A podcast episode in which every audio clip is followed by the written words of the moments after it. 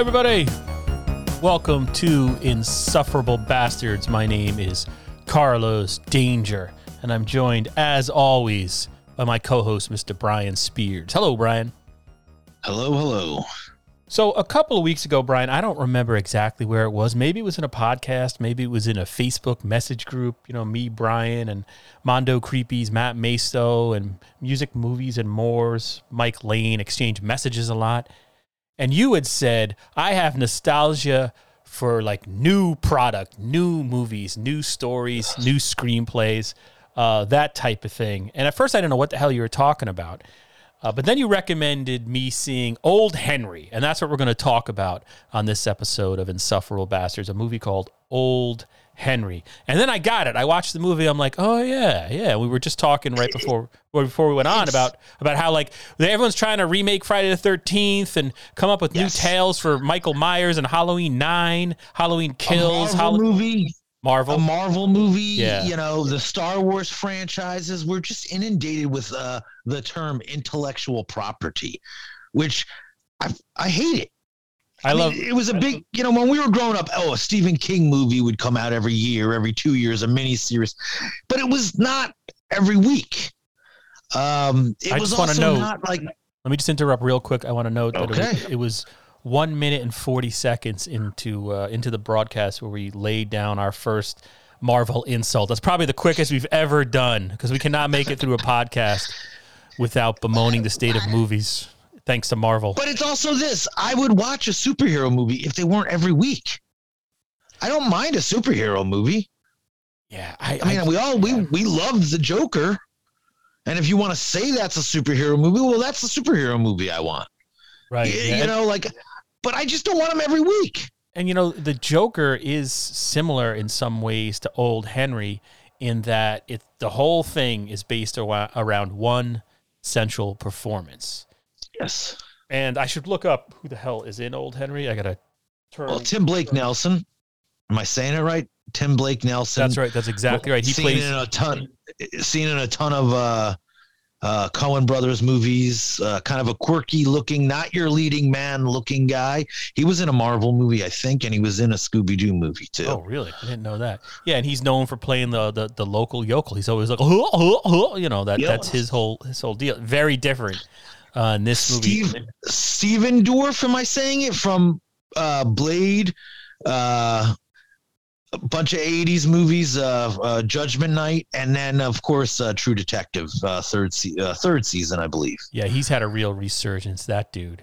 He's also great in this movie, right? Yeah. So it's And and and Trace Atkins, I want to say he was a country music star that I have no idea who he is. I only know he was yeah. on he was on The Apprentice one year. Yeah, that's all I know. Okay. Uh, he's great in it too, because I guess that guy has a whole uh, second career in these like B westerns. Yes. Uh, but usually he's kind of he's not the greatest actor, but he's like pitch perfect uh, in this. But yeah, just to run down quickly again, it stars Tim Blake Nelson as Henry, right? He's the the title character of Old Henry, uh, and then this kid Gavin Lewis plays Henry's son, right? Because it's a small. The story is very simple, very confined, and, Yep. and a small cast. Yeah, and then you got Trace Atkins as Uncle Al. He's related to Tim Blake Nelson's old Henry's uh, deceased wife. It's her brother. And then, yeah, Stephen Dorff and his gang, right? And the movie is basically, I mean, it's a Western, right? And uh, it's about, uh, you know, the father and the son, old Henry and his son, uh, Wyatt, live alone and they come across a uh, bag of money, essentially, and a guy who's dying. And there's a great scene where Henry says, no. he just like, no, this cannot lead. I don't want to help this guy. I don't want to be involved with this money. They're in the middle of nowhere. Uh, this can't be good. And but instead, he takes the guy in. He takes the guy's uh, bag of money in, and he tries to to help the dude. And of course, the the, the money that, that this uh, the the owner, the outlaws, come to get it back. And that's essen- that's the tale. Yes. Yes. There's some deceiving there too. There's a little yeah, but that's basically the, the plot line. You know, also the son wants to get away, you know, wants to grow up too. So there is that little B story where the son wants to become his own man, uh, old Henry's son. You know, so there's some of that, and I guess you know there is a little bit who's telling the truth too. There's a lot of uh, uh, no one is who they appear to be. Right, yeah, you can trust no one. But yeah, it's great. I mean, Tim Blake Nelson, I mean, he's not going to get nominated for an Academy Award or anything No. like this. I think this movie's it's out there. I don't, it's got good reviews. I guess it's got like a 95% on Rotten Tomatoes for what that's worth. But it only made like 42 grand and it's I mean, it's not I mean, it's essentially I don't think anyone's going to look at it because it's a western and it doesn't have a flashy person. This is not your Tombstone western either. well, this yes. is not like a, a modern day. Like maybe you could say it's a little bit like Unforgiven, but a very small, like you know, a very small part of that. And also, it's it's not. I mean, it's beautifully shot, and it does look like a western. Like they're in the middle, like they look like they're in the middle of nowhere, and in that era, in that time period. But it, it you know, there's no flashy This isn't a- horse it- chases. There's There's no, no adventure. It's not an epic, you know, it's not the searchers or, or like even the wild bunch where they're you know they go rob a train. It's all confined. this is Night of the Living Dead in a sense that it all takes place kind of in one location. There's not even a town. You know, every Western. Uh, I was watching like Rio Lobo or Rio Bravo or whatever. One of those with uh, uh, John Wayne, James Caan, and Gregory, not Gregory, Robert Mitchum. And that even, t- you know, that's yeah. it's on a set. You know that would- all they would. But this doesn't even have that. It's got you yeah, know, it doesn't have that. it has like a little action sequence in like tall grass, you know, which was I've never seen that before because it's it, it's a little bit of a unique setting. We've become like visually there's like a cliche with westerns, you know, the big expanse, open space, and this really. But, and it all plays into the character of old Henry because it's I mean, Yes. and I don't want to give away anything here. I think people should just watch the movie. But you know, he's got a past, and there's a reason he lives in this out of the way place with no one around him. You know, and and there's a reason why he uh, knew where he says no, he doesn't want to get involved in this, and yet he knows exactly how to handle himself. There's all these little hints. I mean, right on the nose, being like, okay, this guy isn't just you know a dirt farmer in Oklahoma. He has some kind of past, which he's trying to avoid his son from falling into. You know, that's the whole. Yeah, he, you know, he doesn't want his son to become who he was or who he is or maybe what he's been through. He wants he wants his son to do better than he did. It's just that it's that typical all-American story. I want you to succeed, but you know, he's not necessarily telling you exactly like learn from my mistakes. He's, you know, we know there's a, a backstory that we will discover. Like you know that going in. I mean, there's nothing I'm not going to say this movie's groundbreaking. It's just a beautiful character study. It's just good. and it's, It's all it's, uh you know you could put on a ton of movies right now like and and you know they'll entertain you maybe but this one makes just you know like you got to sit down you got to pay attention and watch it it was like it's exactly the movie that i kind of want to see and i wish a movie like this would do bigger i understand why it's not gonna but if you want to ask why like this is the movie i want to see this is the movie like we sought out or maybe maybe just when we were getting really I mean, we've always been into movies, but like there was that 90s boom. Even when they were bad Tarantino ripoffs, they were like people were doing a little different. This movie is is just different than what's happening right now. Yeah, and it's all based around this one performance by Tim Blake Nelson. Like he is just, and I guess he, you know, he did extensive research and I mean, go look at the Wikipedia page. I guess it's kind of methody. I don't know. I don't know if he stayed in character and all that crap, but it's a really nuanced, uh, great performance. Definitely the best of his career, and, And you know, some there's some really good tight act. There's some really good set pieces in this, and also it is also has some great gunplay. In the sense, it's probably one of the more realistic Western movies that you'll see. yeah, it, it makes it seem like yeah, getting shot hurts. which yes, is, which and it's always, also makes it like the good guy and the you know it's not like the bad guy goes you know can shoot around corners you know and the bad guy always misses like there's that a lot of people miss in this movie there a lot you know maybe a gun doesn't kill you when it first shoots you either like it's just it's really well done in that aspect that that brings up the tension or the you know the the the, the, conflict of the movie the, the the gunplay It, it makes it unpredictable too, because you don't, you really don't know what's going to happen. Yeah, they're they're shooting people miss and all that, you know. Uh, but yeah, and it's also great how, I mean, again, it's Tim Blake Nelson pulls this off. I don't know. I can't see anybody else in this role because, like you said, a lot of this is familiar, and a lot of the uh, uh, bad takes on the movie, or some of the critics that it got 95% on Rotten Tomatoes, but there are some people saying, well, it does feel familiar. We've seen parts of this story before. But I'm, you know, Tim Blake Nelson just, he, he, he lifts the thing up a couple of notches because he's so good in this movie. It really is like the performance uh, of the year. I have a quick, like, five or four second clip. It gives you a little taste of what the dude's like. Listen to me. What's going to happen will happen quick. That's it. That's all you need. What's going to happen is going to happen quick. He says to his uh, his son. Oh, one thing, like, don't watch previews for this because they pretty much give away the entire movie. Yeah. Uh, in the previews, but I liked how you know I watched the movie and then you go back and the way Stephen Dorff is a bad guy and he's essentially a psycho, right? He is, uh, you know, kind of an evil dude and the way, because I found myself, well, why don't they just like rush the bum rush this guy and see what happens? Why do they keep dragging it out? But Stephen Dorff, the way he's like, uh, I've never seen a farmer hold a gun like that. I've never seen a farmer sort of react without that fear, like he's almost psycho. So that he's, because, you know, Stephen Dorff is a gunslinger, right? He's yes. an outlaw and he kind of recognizes that this guy they, they can't just bum rush him because there's something about this guy. So he's you know he's smart about it. He's like let's go back.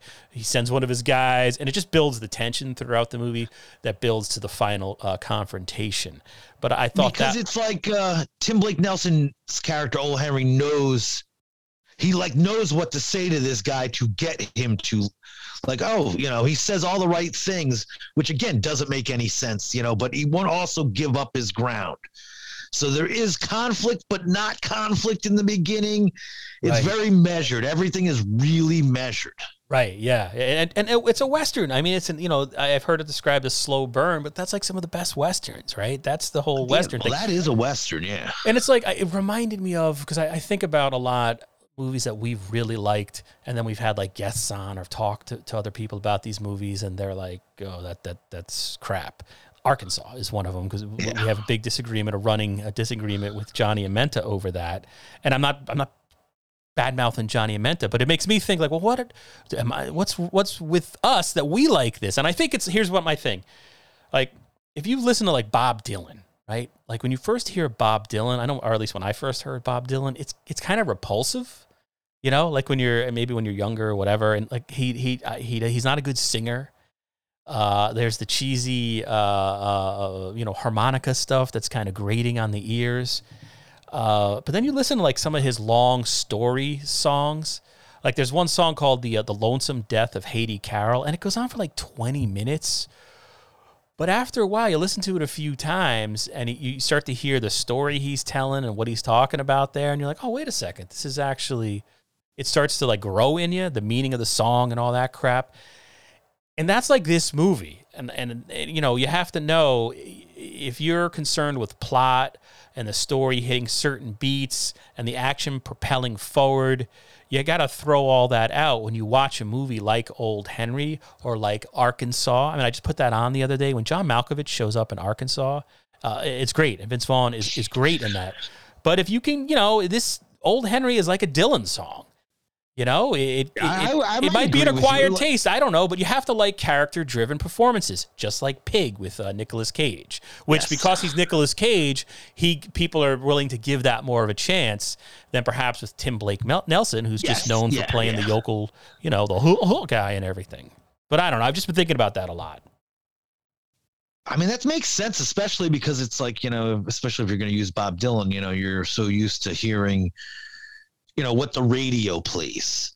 Yeah, and you almost got to find that deep deep dive disc that that you know the deep track.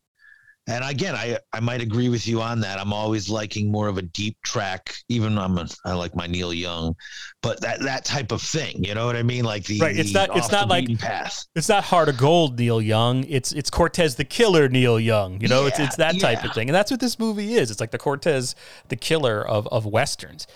I mean, one other thing like going on. It doesn't try to be anything other than the movie that it is. And I think that's what I like. Like, you know what? There probably won't be a sequel of this. Yeah, no. And that's also appealing that the movie end and the story ended. And I guess right now in this day and age, we don't get the, that. That's something different. Yeah, just it's not trying to start out to be a franchise or anything like that. And clearly, it's got to be something like Tim Blake Nelson got the script Yeah. just was you could. I mean, God, he is just so good in it. You could tell he uh, just wanted to get it made because I guess it t- took a while to get made. I guess we should mention that it's written and directed by somebody named Potsy.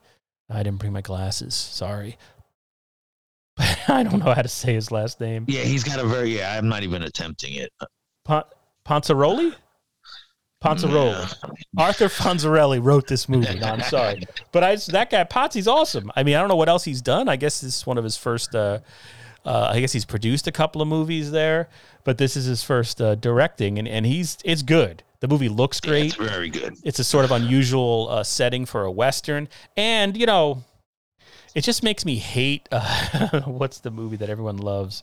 Val Kilmer's great in it, but it's just a Oh, mess. Tombstone. We said we just said it. Yeah, yeah, I don't- is. I don't get why. Like, I don't understand why. no, like, this is this is a modern day western. This is what they made. Like when people think of westerns, like like our parents' generation of westerns, this movie's closer to. This is what it was like to grow, go grow up in the West. You know what I mean? Like Mhm. this, like Tombstone is. You know, it's a Hollywood. It's it's Batman and Robin of westerns. Yeah, exactly. It's a comic book. And, I mean, it's I'm a children's knocking any comic of those book. performances. You know what I mean? But it is that is straight up not a true. You know. Yeah, I don't. So Even, I don't. sensationalized. That is so Hollywood. Right. Yeah, I mean, and it's Val a, Kilmer is awesome in it, but I mean, still not a good movie. and that's only because Val Kilmer's so you know he's such a Yeah. wacko He's and a such a great job. actor. He elevated that movie. He shouldn't be in that movie because the rest of the movie is just a is just really a disaster. I Uh, love and I guess the, Russell, and that is a standard Kurt Russell movie in the '80s, '90s, Where he You know was- what yeah. I mean? like he just was- played that character all the way through. he was wavering a little bit there. Yeah, he just kind of Yeah. it's it's almost a Burt Reynolds like where Burt Reynolds would just play his persona.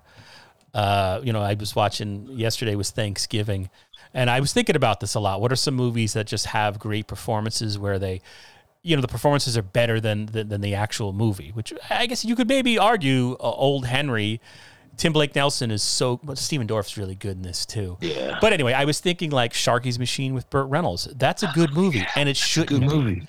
It's a weird movie. That whole death scene where what's his name, uh, Williams, his partner, is shot by Henry Silva, who screams at him for no reason because he's all coked up. It's like legitimately terrifying. It's so bizarre. And this is a big budget, biggest star at the time makes this weird existential uh, Sharky's machine, uh, where you know the guy's shot a million times. Right, I think is it Bernie? Not Bernie Williams. I don't, is that his name? I don't know. I'm sorry, I can't remember the Oh, actor's my- name. He died Oh a couple yeah, of it might ago. be. It might be. I mean, but then again, Yeah, I don't know. I don't know. But anyway, there's the scene where he's he's like uh, Burt Reynolds comes up to him and and Burt Reynolds goes, uh, "Are you okay? Hey partner, are you okay?" And the guy goes, "It's so bizarre." 1981. He goes, "No, you asshole." you know, he's I've been shot multiple times. I don't know. It's so good. There was that. Uh, and then Prince of the City, you know, I, old Henry got me on the whole wow. thing. I was thinking Treat Williams and Prince of the City you know, who's never really, he was supposed to be the next Paul Newman after Prince of the City, that Sidney Lumet movie about corruption. And uh, I love that movie. Yeah, it's really a good movie. It's, it's sort of a lost classic. You don't hear anything about it anymore. I picked that up. That was uh, one when I started working regularly in the union. That was a movie I picked up on because it, it's like a two disc uh, Blu-ray. It was really good. right. And that was like one of those famous VHS movies where it was the double disc, Yes. man. You're getting the double disc, that and the good, the bad, and the ugly. It's the good, the bad, and the ugly of Sidney Lumet, corrupt cop. You know, the system is evil movies. But yeah, I, I yeah, highly recommend Old Henry. Thanks for recommending it, you know, to me. Uh, I'm, I'm glad I watched it because Tim Blake I recommended Nelson's it to good. our group, but I knew you were the only one that's would- to watch. I would you know? seek it out and watch it. Yeah. So I mean, don't watch it if you don't like like you know if you can't just sit through a movie that that that's anchored on one performance. The one negative I thought you brought it up at the very beginning. I didn't really the the, the character the, the the Wyatt. I I, kind of had problems with his character because he seemed to be maybe I'm just been He's just not as good of an actor as I just think he was a young actor which I could he didn't hold him. He doesn't hold his own, but also like the things he's saying about maybe I've been reared and brainwashed by watching Hollywood westerns my entire life. But like, would you really talk to your father that way in 1901? You know, your dad's this. You don't know what kind of he was a gunslinger, but he just seemed to have really modern. He was real whiny, which Yes. which kind of I, I that was bizarre. But there's not much He of was that. Kylo Ren from the new Star Wars. yeah, he had he was little Yeah. Kylo Ren. He was why does why do all young people have to be whiny and, and, and I complain? really wanted. Wouldn't his father just I- smacked him back in the day? when when I watched it, I really wanted. I didn't like him, and I was Okay. like, ah, well, I mean, I can't. Because there's a couple little things in that. Like it does. There's a moment that where it drags a little bit for a second. It could just because it, and then the way the movie end, like again, there's no big huge chase. There's no big huge. Let's meet out, have the big. There is a showdown, but it's not you know in the town square. It it's is not, a pale rider. It's not a, a whatever outlaw Josey Wales or what's the one with Robert Duvall and Kevin? It's not open range. Doesn't ha- it doesn't have that not- type exactly. And and also like the kid just seemed like you can't like Tim Blake Nelson's character was definitely fleshed out. The other ones are more fleshed out. I'm also thinking the kid literally had his dialogue was everything from every cliche western. His character was the most cliche. Like, goddamn, Dad, I just want to get out of and find the big city. You know, he wanted to of. let me shoot a gun, Dad. He seemed Like, way more modern. seemed- Like to me, he felt like Yeah. like I was I was looking to see if he had like a latte in his in his hand or something like that. They would catch I by might have accident. looked him up. I wanted to see like if he was British too. Like, I I, I don't I didn't you know I forgot what I because I di- I watched it a while ago, but I did a little bit of a dive just to see. And then I was like, all right, I got to stop picking on him because he's probably just a newer actor, and to be up against a guy that can just take that little bit of a character. Because Yeah. man, you you know who Tim Blake Nelson is just by the mustache he grew. right. You know what I mean? And it's Right. not yeah, like the glued looks he gives. Right. He doesn't. It's He not one of those dirty. movies. His pants look dirty. You know, It's- he looked like he smelled. And it's not uh, uh, Tombstone where Kurt Russell tells you everything you need to know about the plot and everything about his character and everything about the other character where they speak everything. Like this is all conveyed through his like one eye that's kind of shut and just that one clip where he just you know he just looks stuff's gonna go down people are gonna die just be ready like he's very you know minimal dialogue so I thought that and yeah there's such it's a good script I mean, the whole thing where he's trying to feel out, he brings home the wounded guy. He doesn't know if this wounded, he can trust this wounded guy. He doesn't know, you know, nobody trusts anybody in this movie except the Yeah. father and son. And so they have this, they're questioning each other, and Tim Blake Nelson is very subtle, trying to trip him up, testing the, the guy's memory to decide whether or not he could trust him. And it's just like so manly and old West manly, you know, where he Also, decides, the- okay, this guy's a man of his word.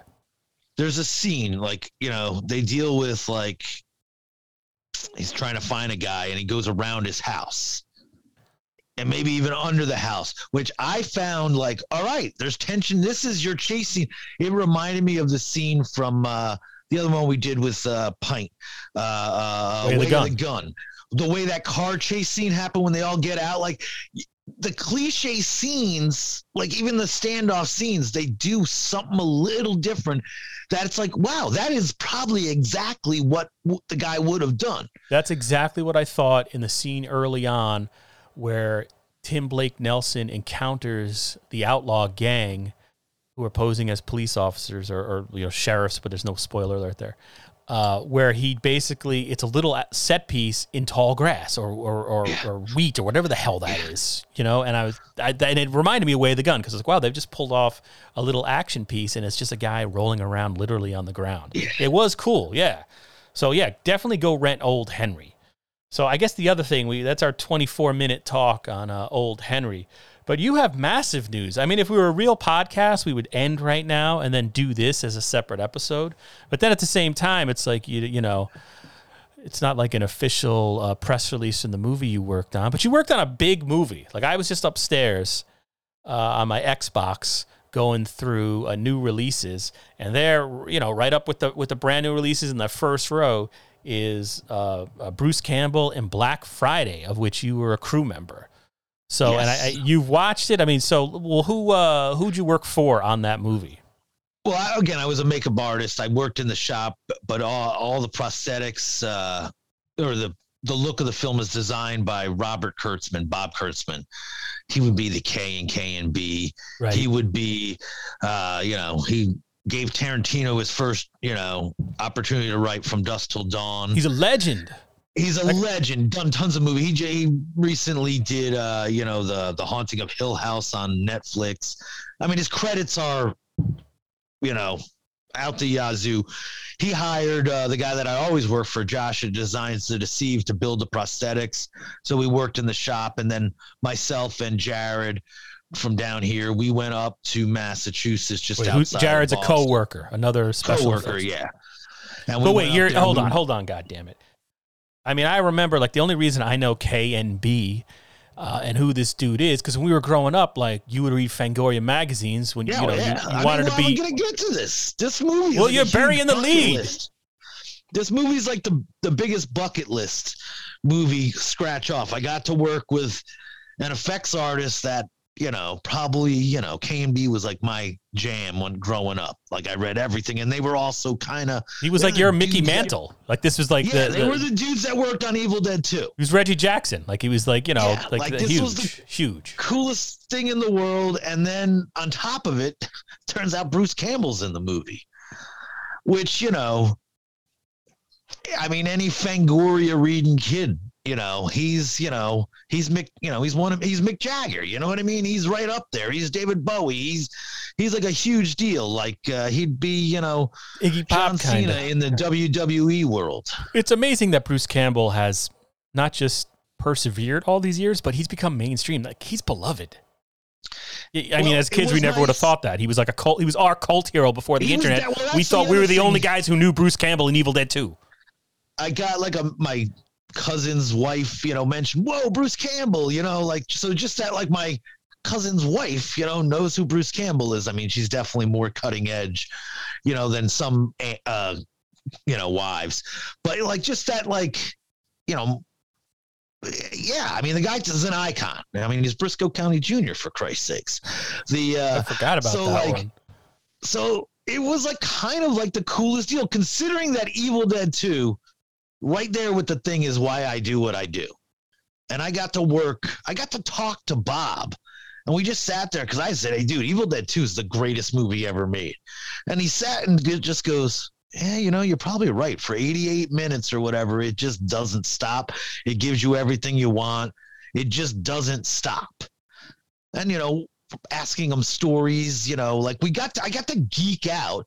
And also Bob's a very nice guy. Like, I mean, I had a great time on the movie. Um, I was so fortunate to work in the shop and see this from like, you know, be involved in the beginning to the end. It's getting good reviews, and it's a it's a comedy. I mean, it's it, It's fun. It's fun. Like, it's not going to change the world. But this is a movie that I would put on when I'm messing around. Like, it's more than, you know, Did you ever meet? Did you ever uh, meet Kurtzman prior to this, like at a at a Fango Oh, show? dude, I have like stories. Yeah, I have like I met him my very first horror convention. I told Bob this like you'll never for- remember this, but I helped him carry his bag in in 1988 at a FantaCon show show in Albany, New York.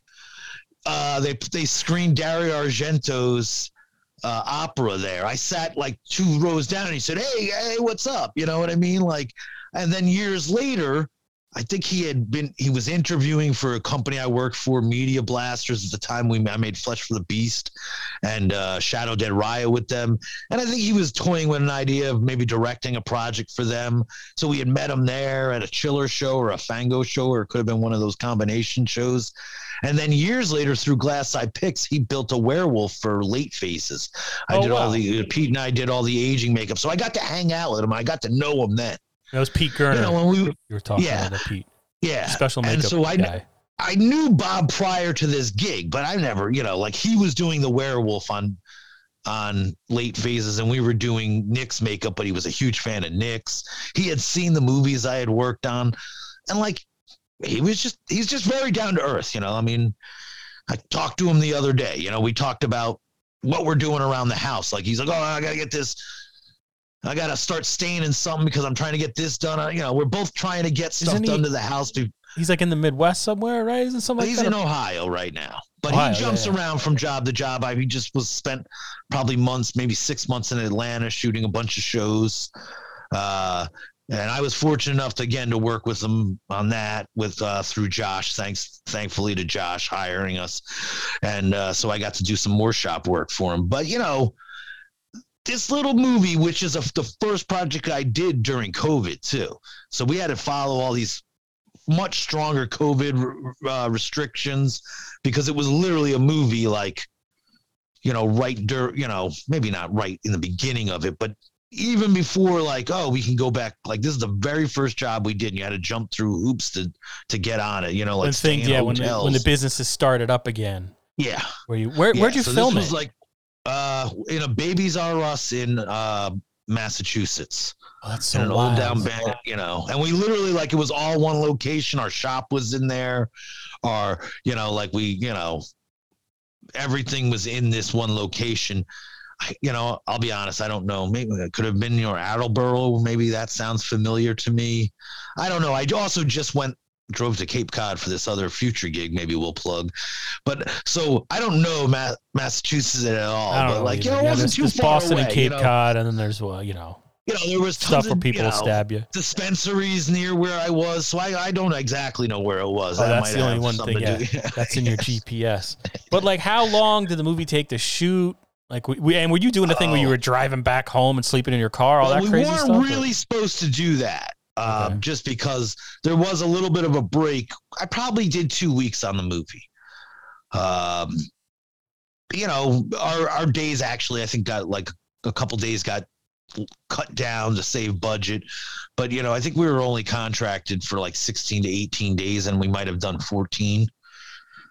And it was just like a real quick in and out under, you know, probably less than four weeks to film.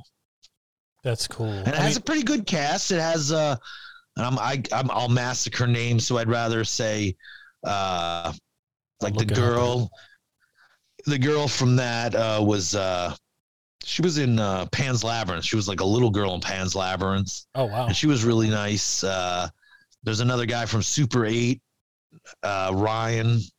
And then there Devon Sawa from Idle Hands or Final Destination. I mean, I'm sure John Amenta loves him from Casper. Um, the, Playing a comics uh, dig. Thirty-two minutes in. so, it, but it was, it's just one of those goofy. And what's his name? Michael Jai White. Jai White. Michael Jai White's also in it, uh, of course, and Bruce Campbell. Bruce Campbell, oh man, he was just. Can I just say this? Like he'd be like, "Hey, you know, uh, me and Bob know each other," and you know, we're like, "Oh, dude, do you realize like you don't have to tell us anything? We could probably, you know, like it was just so cool." He talk about like when the other guys are getting in makeup.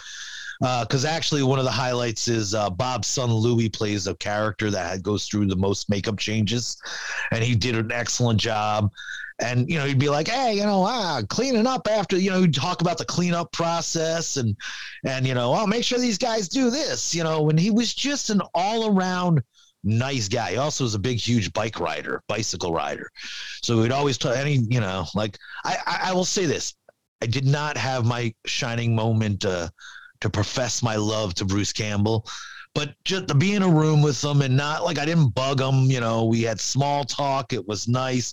He would mention a few times about the movie. He would make fun of Bob, you know, because they've known each other forever. They've known each other essentially, huh? from ever.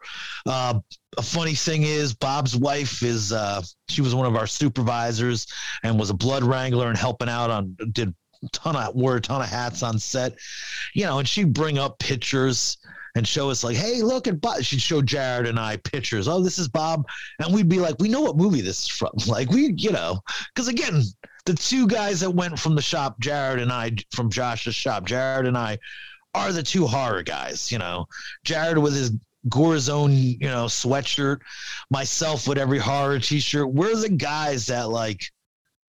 I mean, I have, you know, I could. The first issue of Fangoria I ever bought, Bob Kurtzman was in you know, operating a puppet from uh, Evil Dead 2. And and I'm not going to compare Black Friday to any one of like these landmark 80s movies, but this is what I would call like a rubber movie. Like the monsters are and the creatures if you will, the the prosthetics in this, they're all, you know, a bit over the top. I don't want to say campy, they've got that fun 80s vibe to you know like where you've you know you've seen it in return of the living dead And did they talk I'm about not that? Was the director like, "Oh, that's what I, that's the vibe I'm going for"? I, I believe that the director you know, who again, you know, Bob, that was all Bob's stuff. I can't relate to like the director Oh, you know, I gotcha, gotcha, okay. You know, I don't know. I just don't know, but I do know he is a v- big fan of 80s practical effects movies. That was the That's vibe awesome. we were all going for. Like when we would be at Josh's, we'd be watching 80s movies, you know, Dead Heat. You know what I mean? Like it's not, you know, I'm not I'm not gonna sit here and say this will win Oscars, but I do think if you watch it, you'd have a good time. Also, And how cool is it though? Like, I don't mean to interrupt you, but I mean, come on, you work with Kurtzman and Campbell, and they weren't a holes. Like, right? Isn't that your whole? Everyone says like you meet your heroes, and they turn out to be uh, douchebags. So And- that clearly wasn't the case that's here. Why I will be honest, I didn't ask. You know, I didn't ask. Very rarely do I ask for like autographs or to sign something or a picture. I mean, sure, I wanted that deep down. I, I'm pretty sure I have a Bruce Campbell photo from a convention when I'm 14. You know, I didn't want to ask. I probably could have got, but it was nice enough. It's like, you know, there I was, that 14 year old Fangoria kid. I, you know, and I, and I am very much anti, you know, autograph. We've said this a million times about conventions. I'm I'm not an autograph guy, but I got to work on a movie with somebody that I would wait online for an autograph. You know what I mean? Like Yeah. like Bruce Campbell. You know, I freaking love Evil Dead 2, You know, And and I said it before. I mean, you he's, know, he's arguably.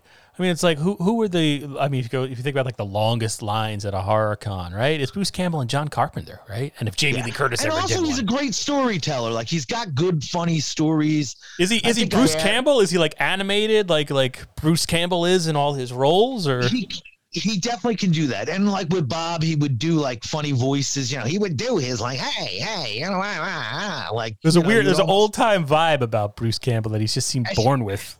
He's like, Like, from and he- vaudeville somehow. Yes, like he, hey, doll, hey, uh, how you doing, sweet pot, sweetie?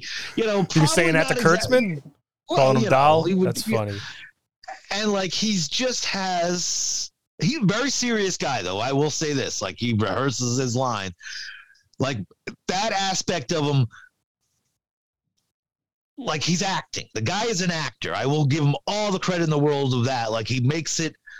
I don't know, you know, his process. I don't know any of that, but like he does take himself like his job seriously. So as much as it's like he's also in this movie not playing Ash and wants people to know I'm not playing Ash. You know what I mean? Like it's it's interesting because you just like in my mind you just assume like Bruce Campbell's just like a party guy. You know what I mean? Like you just think he's Ash somehow, but because he's so good in that performance, it's so indelible. And the guy's a good actor, and he pulls that off. He was also in that that show, that TV show where he was. What was that? Notice. Yeah, he was really good in that. Like Yeah, he was like he's and mean, you he has he has a legitimate like um his personality and his characters always kind of, you know, he is you know, there are moments where I'm like, "Whoa, man, that's Ash," you know. But he's also a genuine good guy and like I said, he takes you know, he's he takes the script seriously like he really like he's on book. He knows his lines. He brings something to the character because also in this movie in Black Friday, it's not giving anything away. He definitely is playing against type. And I guess that was nice. He's kind of playing like a nerdy. I mean, dare I say, he's got a little bit of a Mr. Belvedere vibe going. So like, bow tie and the cool sweater. yeah, like he definitely Cool saw it, and that's all him. That's all. Like you know, he oh, he brought that to the character. Oh, yeah, oh, that's like so he's cool. really, and that's what I'm saying. Like he's very serious about his role. There was one time, the one time right before I left, I was like, oh, I could probably ask him, you know, hey man, like autograph. Not, I, I would never do an autograph, but maybe a picture. How about a But he was, selfie? rehe- but but he was rehearsing his lines, and I respected him that much as an actor that I was like, you know what? No, man, let him do his thing. Like, because it was just nice enough to be like, like every morning, hey boys, how you doing? Like that kind of stuff. Very, hey, you know, fellas. like that was that was enough. I did a movie with Bruce Campbell. He'll might never remember me, but I could tell you a ton of stories about it. So what we'll And do again, if, was- if we ever go to a horror convention again and we stay like Sunday into Monday, we'll accost him in the parking lot on his way out, like Henry, not like, Henry like, Leo, like my, my Michael Rooker. Michael Rooker. I'm calling him Henry. Uh, where he had been signing autographs all weekend, and Brian had worked with him, and he's just like, "Hey, come on, we worked together on whatever it was." He's like, "All right," and he took an awesome photo, uh, and didn't And- and- didn't charge you, which was awesome. and then again, like I can't say enough, like how much fun it was again, like we would bug Bob about like stories, like because Bobby is very cool like that, but he's also he's like, guys, that's like 30 years ago, 20 years ago. I it's like I just don't remember. Like Yeah. this is a guy that's done every movie. So, but then all of a sudden we'd just be standing there or doing a makeup, and he'd come in and be like, hey, and he'd tell us a little story, you know. And some of them, I, you know, if I was pressed right now, I don't, I don't have a great story that he told. It just there was be little tidbits where his memory would be Yeah. but also he'd also walk by. I remember one time, and this meant the world to myself and Jared. Like he walked all the way. You know, there was a weird hallway. You would see. We were like literally in the back of a of a Babies R Us. of a Babies R Us. So just all the shelves that mat- stuff would stock would have been on. Like that, we built a wall, but you could still, see, you know, a shelf. So we had our gear on it, but you could see through it as you walked up the hallway. And at one point, he walked all the way up, and then he came back. He goes, "Hey guys, I just wanted to say you guys are doing a great job." Mm. Like that kind of stuff, you know. Like it was just, it was fun. Like, and again, I, I I've been very blessed in the last couple years to be really busy and do a lot of different projects, a lot of great TV shows, you know, a lot of cool makeups, especially working with Josh. I mean, I got to do Orange the New Black, the Marvel stuff like Daredevil and The Punisher, Jessica Jones, uh, The Sinner, like really good shows. But, but like this was like this was what I was doing, you know, all my whole life. These horror movies. And dare I say, I've done some good horror movies. I'm very proud of the work I've done with Glass Eye Pix, you know, Innkeepers, you know, uh, I Sell the Dead, Stake Land. I'm very, very proud of those. But it's really hard to get, like, I've never done my latex rubber movie because, you know, I just never did that. I've never, and this, I got to do that. Like, I've tried, I, again, another movie I did, uh, what was that? The Mind's Eye. Like, I love that B movie, like scanners type action movie that we did and that was totally like over the top gonzo gore. And then so that's like a very special movie and i kind of put that the black friday uh like in the same vein like In i you know like in that category like bucket list kind of checkoffs and i i mean i'm making a living on a lot now putting on people other people's appliances. And just to stand next to the guy that's like oh wow you're doing a good job a guy that i've admired. And and again i you know i'm probably i, I would embarrass him by saying any of this because that's how modest he is. Mm. but like he's just a cool dude like and you know and just to do one of these like i i'm i like that i can go on and like you said it's all over the place. We tried to order it yesterday at thanksgiving with uh, my brother and his family. And you know my It's nephew's like, widely right there, available. man just yeah just go right to the free you know they're typing it in. And my nephew the eight year old's like just it's like on the home page just just scroll down like why type it in It is kind of cool, and it's almost like I mean, pandemic. There's nothing good out of it. It's horrible, but I mean, in terms of when you got want to go rent a movie, or if I'm going to watch something on streaming, yeah, there is too much content. But also, it's like you know, your movie. I don't know. I don't know. Ten years ago, would it have had such a? Would I have been able to just find it as easily? it almost seems like there's it's, there's something happening within the last year where these streaming movies and, or they're just becoming more uh, accessible. You can just see it because I just I just turned it on, boom, and there it was. I didn't have to search. I didn't have to do any of that. And so that I guess that's a. I, I mean, I'm just a layman talking out of my honest. butt, but that's that's a positive, I think. I know they had a very small theatrical run. It came out last Friday. And, you know, I would have, I think this is a movie. I'm not recommending any movie to go to, to see any movie in the theater. But if you got a small group of friends and you rent this, I think it's like one of those type of movies to watch with a few buddies. You know, have a couple beers if you, if that's your thing, do whatever your thing is. Maybe uh, Like kind of, maybe Larry will play it at a CT Cult Classics. I mean, it's it's one of those movies that is uh, definitely for for fun. I also like that it was kind of available pretty quickly. You know what I mean? Like it it, it you know, some movie where if this was maybe a few years ago, they would have tried to have a little bit more theatrical. Like it would have stayed out instead of. You know, would have tried a theater run, which would have been still hard to do, but it would have been two weeks like, hey, we put it out Friday. We know we want it out. The movie's called Black Friday. They put it out last Friday, knowing they wanted people to watch it this week. Mm. And then it hit VOD, I think Tuesday, which is sort of a rare day for like a movie to like hit VOD. and I think you know I I recommend the movie. You know, it's just fun. You know what I mean? Of course, I worked on it, so I'm I'm, I'm highly recommending it. But I think you wouldn't be disappointed. Plus, I think there's a lot of like you know, I mean, again, you know, I pick on a lot of movies, but and it's hard to pick on one of my own. I do think this is a fun little movie. Whatever, if it has any faults, you get over them because it is sort of like nostalgic. Right. Yeah. Yeah. That sounds And good. I got to check it out. Hey, you know, like, uh, all right, go ahead. Go ahead. Sorry. Well, I just want to say, and in this world where, like, hey, man, I mean, it, I will say this: the movie totally sets it up for a sequel. But right now, there's no sequel, so again, it's you know, it's one of those things where they could, you know, it's a good little movie, especially for. Hey man, you put this on every Thanksgiving after Thanksgiving with your bo- boys, and it's like one of those fun movies. So, like, all right, let's end it on this. I have, you just let me know. I'm in oh. Derby, Connecticut, right?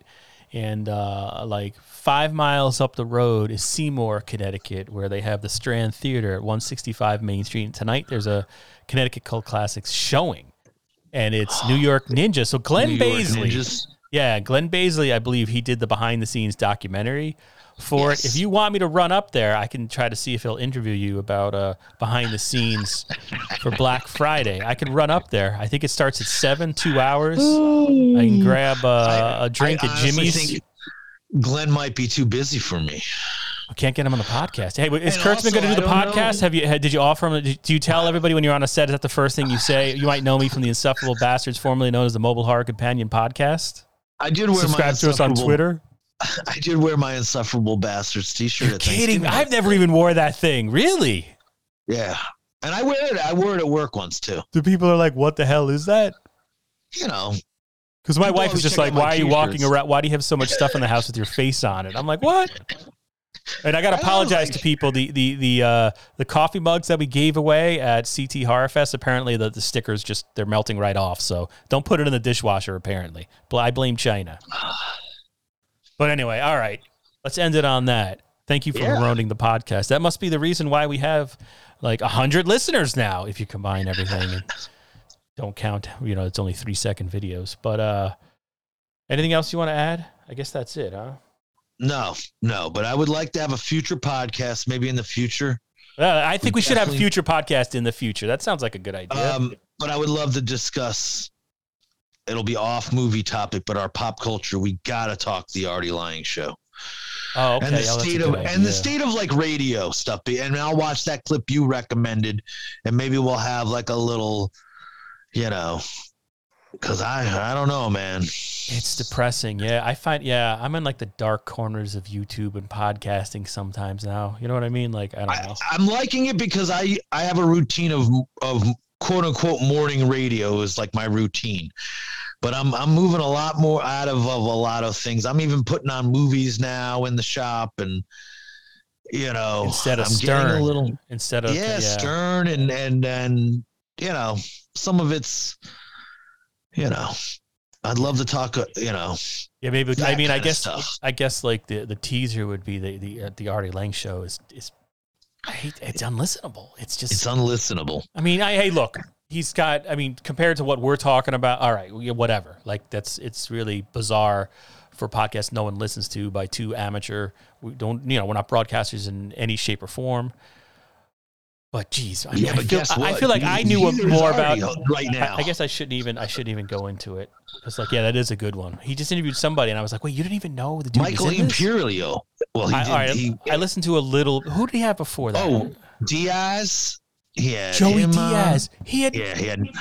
he didn't know who Joey Diaz was. Like he didn't even bother to read the dude's Wikipedia. Oh, what are you? And then Yeah. he's saying. I'm like, oh my god, that was it was it was something. But yeah, it's disappointing.